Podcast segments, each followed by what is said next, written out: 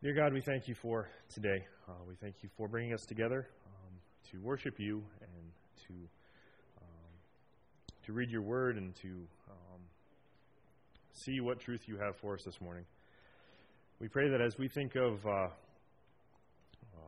think of your love this morning, as we uh, open up the Psalms and, and really see what what uh, David has to say about uh, you and your love, we just pray that we would really consider these things and, and Pray that you would use them to speak to our heart and to uh, correct our thinking uh, if, if need be. And I just pray that you would uh, use your word this morning to um, speak to each one of us. Um, pray that you would uh, be with us as we uh, seek to worship you um, and pray all these things in Jesus' name. Amen. All right, it is Valentine's Day. It is the holiday of love, or at least that's what we're told, right?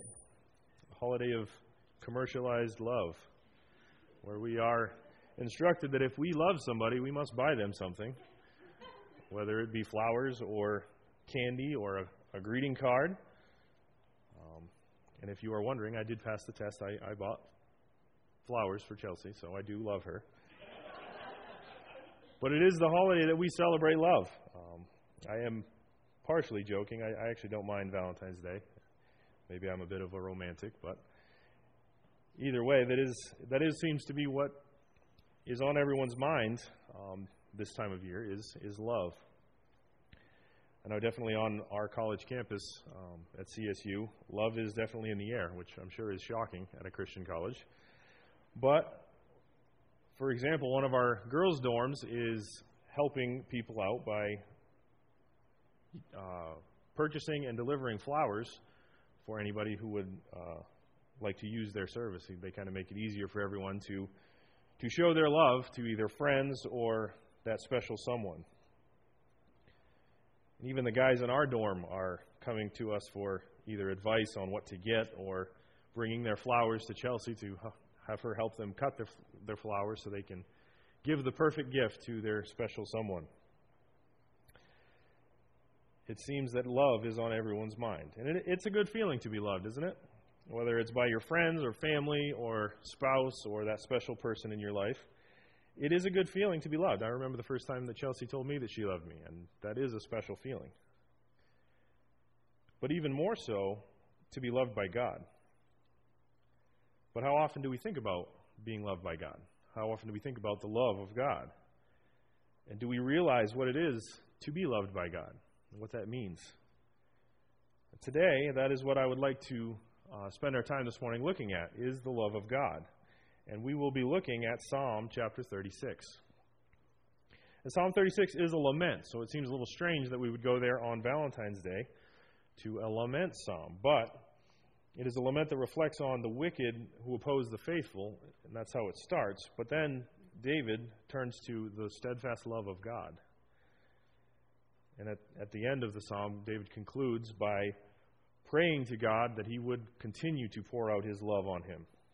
And Psalm 36 is a lament that follows David's general um, structure for his lament psalms. There's, there's almost always in, in David's laments a, a section of lament and then a section of a, a section of lament or complaint, the, the thing, the problem that he has, and then he makes a petition or a request from God, and then he always includes a section of praise to God. Now, these are not always in the same order, and here in Psalm 36, you'll see that um, he begins with his complaint or his lament, and then the middle of the psalm is two sections of praise to God for his steadfast love, and then he closes with his request to pour out his love on him. And the central idea of Psalm chapter 36 is that God's love provides all that we could ever God provides all that we could ever need through his steadfast love. So let's read Psalm chapter 36 this morning. Transgression speaks to the wicked deep in his heart. There is no fear of God before his eyes. For he flatters himself in his own eyes, and that his iniquity cannot be found out and hated. The words of his mouth are trouble and deceit. He has ceased to act wisely and to do good. He plots trouble while on his bed, and he sets himself in a way that is not good. He does not reject evil. Your steadfast love, O Lord, extends to the heavens, your faithfulness to the clouds. Your righteousness is like the mountains of God, your judgments are like the great deep. Man and beast you save, O Lord. How precious is your steadfast love, O God. The children of mankind take refuge in it, in the shadow of your wings. They feast on the abundance of your house, and you give them drink from the river of your delights. For with you is the fountain of life. In your light do we see light. O continue your steadfast love to those who know you, and your, up, and your righteousness to the upright of heart. Let not the foot of arrogance come upon me, nor the hand of the wicked drive me away. There the evildoers lie fallen. They are thrust down, unable to rise. As you can see, there is a structure to David's lament here. In the first four verses, he speaks of the wicked and that the wicked have no fear of God. And then he moves into his praise of God's love. He, he, in 5 and 6, he talks about how immeasurable the love of God is. That there is no way to even measure how great God's love is. Then he talks about how precious the steadfast love of the Lord is. And then he like I said, he closes with his request to continue, for God to continue pouring out his steadfast love on him. So, in his first section here, the lament of David, David starts the psalm by speaking of the characteristics of the wicked. And this is David's complaint. This is his problem that he's facing at this time. Now, Dave, David probably has specific people in mind as he's writing this psalm that have been tormenting him, and he cries out to God about it. And he's not complaining about a specific act um, of wickedness that has happened to him, but more likely the, the ways of the wicked in general. This psalm is almost characteristic of wisdom literature, something you would read in Proverbs or something like that, where it speaks of the ways of the wicked, the things that the wicked do. In verse 1, it starts off with transgression speaks to the wicked, or this could be literally translated an oracle of transgression. Some translations uh, translate this, this first verse differently, or they o- omit this phrase altogether, but it really makes a, a startling uh, observation about the wicked. Now, normally when we see this phrase, it is an oracle of God, or an oracle of one of the prophets or an oracle of David. And really, what it's saying is this is a word coming from God, either through the prophets or from God Himself. This is who is speaking to this person. Now, normally you see often in the Psalms an oracle of David, meaning this is what the Lord has spoken to David. But who is speaking to the wicked? Where do the wicked receive their oracle from? It's from transgression or from sin. Sin speaks to the wicked deep in his heart.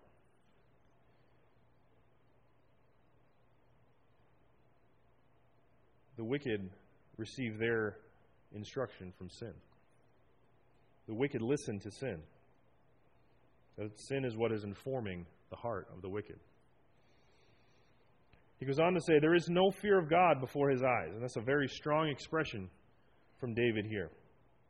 The wicked don't even consider God in the way that they live.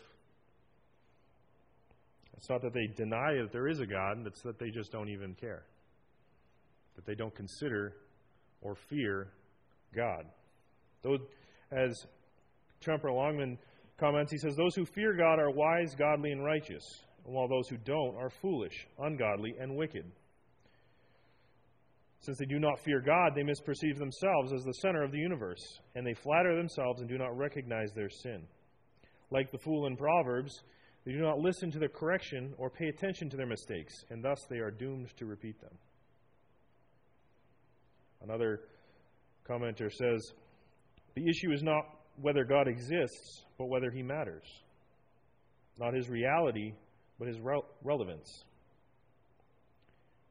This is the position of many people. Many people do not fear God. Whether or not they would deny his existence or not, they, they live as though they deny, deny his existence. They live as though he does not matter. And unfortunately, this is the position of believers at sometimes. Sometimes we live as though God doesn't matter. Sometimes we live as the wicked do.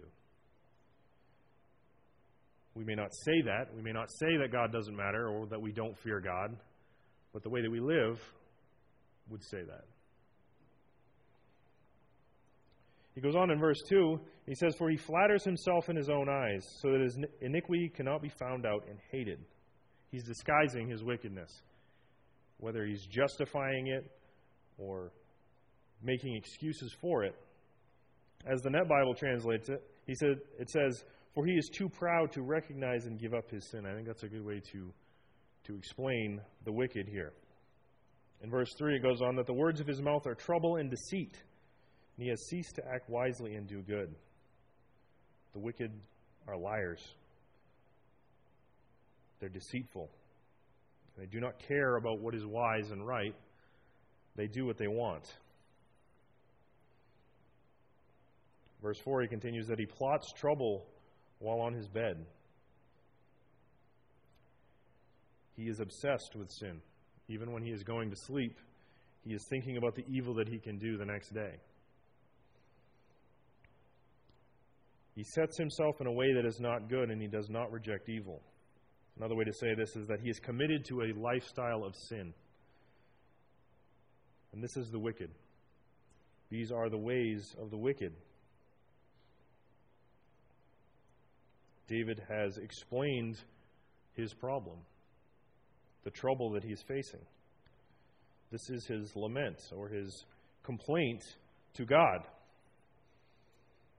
But now you can see in verse 5, David pivots. He is no longer focusing on his problem or on the wicked. He now turns his attention to God. He t- turns his attention to God's love. He says in verse 5 Your steadfast love, O Lord, extends to the heavens, your faithfulness to the clouds. And here, your steadfast love is a focus of this psalm, and it is a very well known term in the Old Testament. This is the, the Hebrew word for this is the chesed of God. And chesed is a Hebrew term, is often translated in many different ways. It can be loyal love or unfailing kindness or devotion. It is a love or affection that is based on a prior relationship. Now, this is a term in Hebrew that is very difficult or even impossible to translate into English. We just don't have a word that fully encapsulates all the meaning of the word hesed in Hebrew. And it's I almost feel like it should be left untranslated because it is so hard to convey the meaning of it. I'm not sure if that would be the best way to go, but if I ever translate the Bible in my own version, I'll let you know.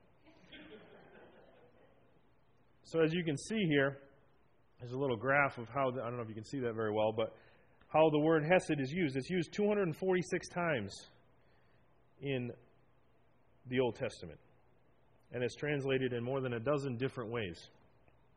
And you can see some of the examples there. Generally, it's used as the term love or steadfast love, um, or it could mean, and sometimes it's, it's translated as kindness or loyalty or faithfulness, or there's many different ways that this word can be translated. And this is an important word to understand because this is really a feature of the Old Testament and how the Old Testament speaks of God. It's a word that's used to describe God's character. It's who God is. It is a main focus of the Old Testament writers when talking about God. Again, it's, it's usually translated love or a steadfast love, an unfailing love. This Hesed is what this psalm is centered on. And David uses it in verses 5 and 6 to describe the Hesed or steadfast love of God. God's people enjoy his steadfast love, his righteousness, faithfulness, and justice, as he says in these verses. And God displays these qualities in abundance, more than we can even handle. His love and faithfulness reach upwards to the heavens, as he says here in verse 5. It extends to the heavens, and his faithfulness to the clouds. His, his, he continues that his righteousness is as high as the highest mountains, and his, judgments are as deep as the sea. David is exclaiming that there is no limit to these characters, characteristics of God. There is no limit to God's love. There is no limit to how faithful God is. There's no limit to his righteousness, how holy God is, and his justice, his judgments. There is no limit to the qualities of God's character. That's the first section of phrase where he just kind of explains how limitless God's God's love is. And then he goes on in verses 7 through 9 to be more specific as to the benefits of God's love, how, how God's people benefit from receiving God's love. It says in verse 7 How precious is your steadfast love, O God. First, the first thing David says here is that God's steadfast love, or his hesed, is precious. And this word here is, is used to describe something of high value, like a precious stone. David is describing God's steadfast love as something that is incredibly valuable, something rare, like a precious diamond or a or a precious stone like a ruby. That's the word that's used in Hebrew. That's how greatly David values the love of God. That's how greatly he sees God's love. So, how greatly do we value the love of God? I mean, we value precious things, whether it's a diamond. I mean, we value, you ladies that are married, value the, the engagement stone that you you received from your husband. You wear it around and, and show how, and not only that, it's a precious diamond, but it's the thought behind it that you value it immensely. So we have things in our lives that we value like this. But is God's love one of them? Do we see God's love as, as having infinite worth? Does it mean that much to us? It did to David. He continues here The children of mankind take refuge in the shadow of your wings. Now, this is an interesting phrase here. It, it attributes um, characteristics to God in, as a way to, to show um, God's protection. Now, God doesn't actually have wings, but he's using a picture here to describe something that is hard to understand. David is, is giving the picture of a, a mother bird who takes her young under her wings to protect them. And when I was a when I was a young child, there was a man that came around to our church every summer, and he was a traveling uh, storyteller. Um, he was a, a, Christian man. He was a very godly man, and he would go around and tell stories. And he, he wrote books, uh, children's books, and and had like cassette tapes. I remember we had a bunch of them where he would tell stories to illustrate um, truths from the Bible. And one of the stories he would tell to illustrate the love of God was there was this farmer that had a chicken and he loved this chicken. And one day there was a fire on the farm, and the field lit on fire, and he could not find his chicken. Well, after the fire was put out and he went looking in the field, he found this chicken, and it was all burned up. And he was very sad, but he went to pick it up and realized that there was baby chicks that were hidden underneath the wings of this chicken, and this chicken had protected the babies from the fire. And that's how David speaks of God's love. That he takes his young under his wings to protect them, like birds do, like, like chickens do with their young. He protects them from danger. David continues by explaining that God provides all that his children need. He continues in verse 8. He says, They feast in the abundance of your house, and you give them drink from the river of your delights. For with you is the fountain of life, and in your light do we see light. They find food and drink to sustain themselves. God provides all that his children need. And this is all coming from his steadfast love. Everything that God gives us comes from his love.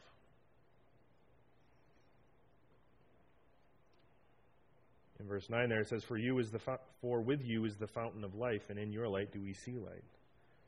Again, the Net Bible translate this translate this as, For you are the one who gives us and sustains life. That's, that's a good way to translate the, the words there.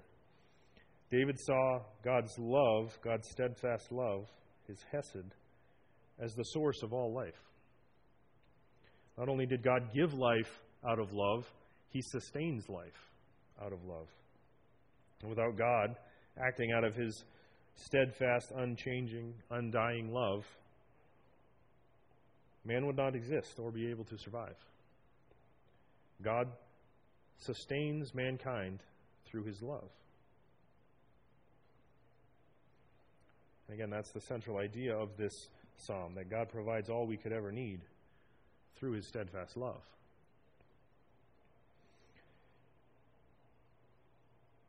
David's petition or his request in this um, psalm is the, the final three verses here 10 through 12. And he says, Oh, continue your steadfast love to those who know you, and your righteousness to the upright of heart. This is David's request. Not only does he recognize how faithful and how loving God has been throughout his life, in, in giving him all that he has and sustaining him, he pleads with God to continue that, to continue to pour out his love upon him and upon his children, upon those who know him.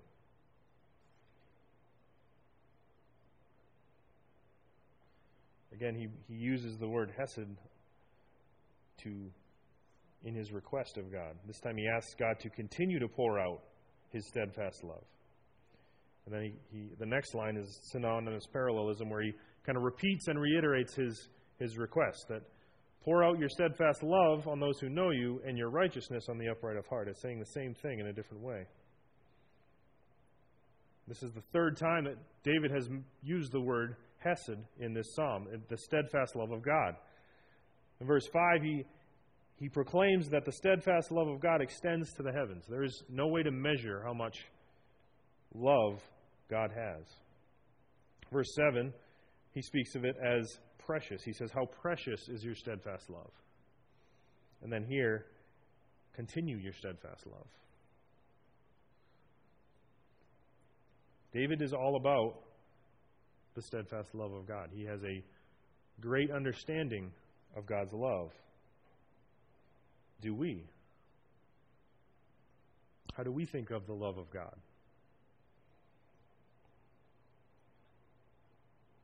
Do you thank God for his love? Do you thank God for all that he's done out of his love for you?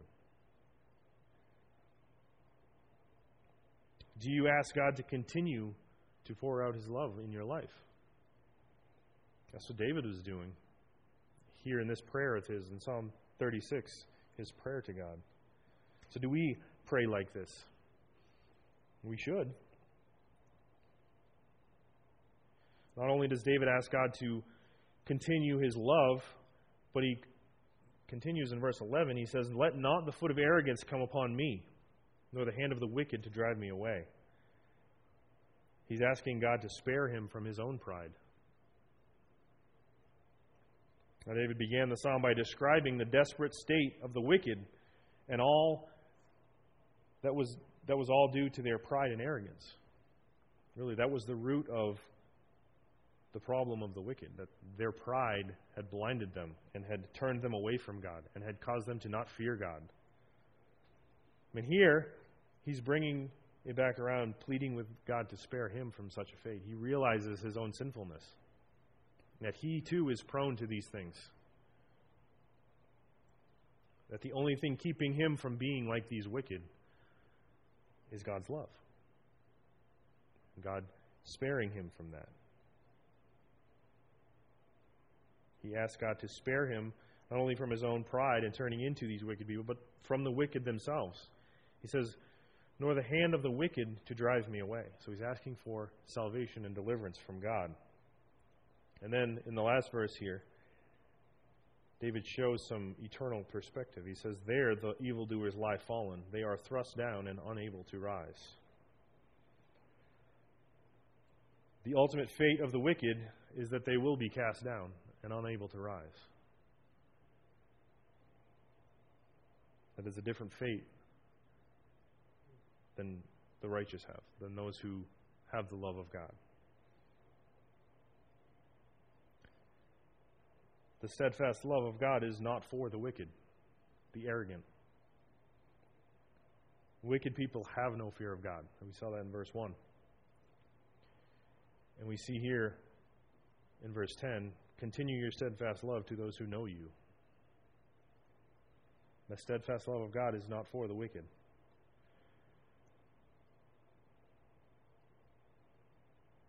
This is the gospel. This is the good news of God's love. In his steadfast love, God sent forth his Son, Jesus. He sent Christ to be born of a virgin and to live the perfect life and to give that life for sinners, to die in the place of those who would trust in him and pay the penalty of that sin. God's steadfast love in the form of Christ is only available to those who repent of their sin and believe. Belief in Christ is the only way to salvation. And that steadfast love is not available to those who do not fear God and do not turn from their sin. The wicked, arrogant people who do not know God have already sealed their own fate. You must turn from your sin and believe in Christ to experience the steadfast love of God. The steadfast love of God is for, only for those who know God, not for those who have no fear of Him.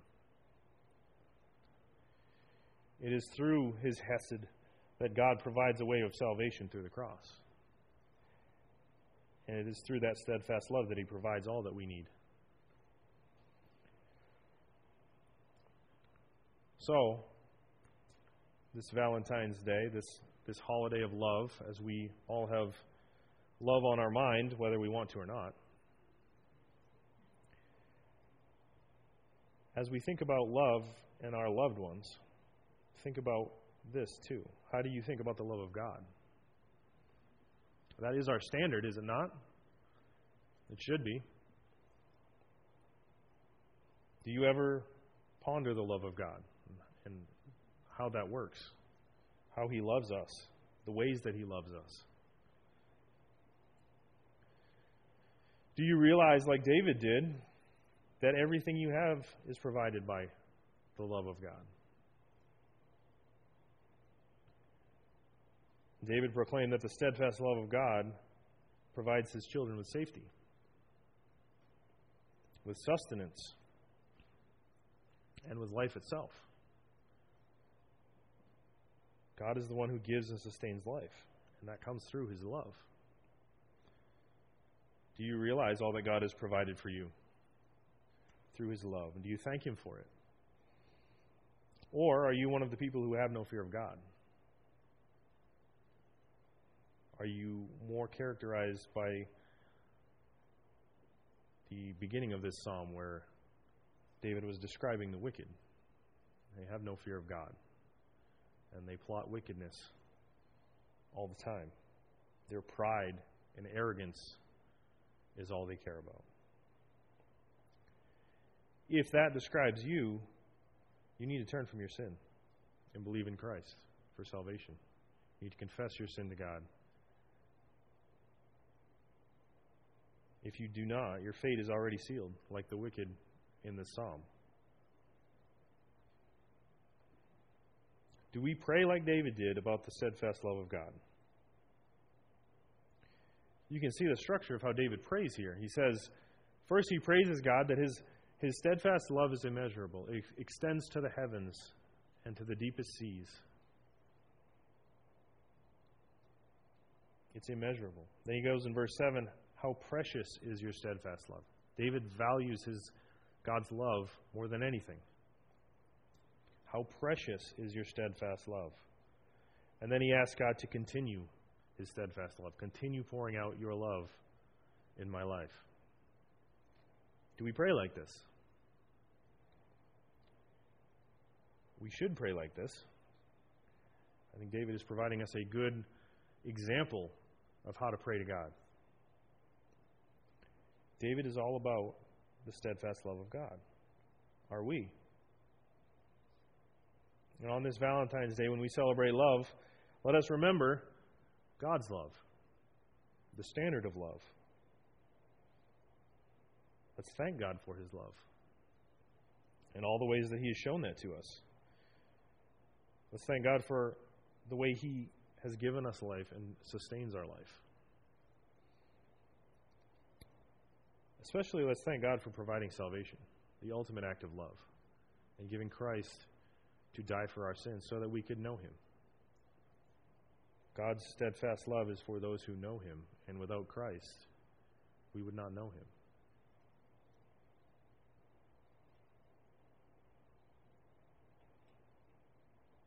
And like David, let us pray that God would continue to pour out His steadfast love in our lives and to those that know Him. Let's pray. Dear God, we thank you for today. We thank you for um, this time of year where we can think about love and um, think about the way that you have um, given us the best example of love. We thank you for the way that you've shown us love and in the way that you provide for us, in the way that you take care of us and provide us safety. And we do pray that you would continue to pour out your love on us. And we uh, thank you for this example from David to really uh, show us how to think about the love of God. Um, we pray all these things in Jesus' name. Amen.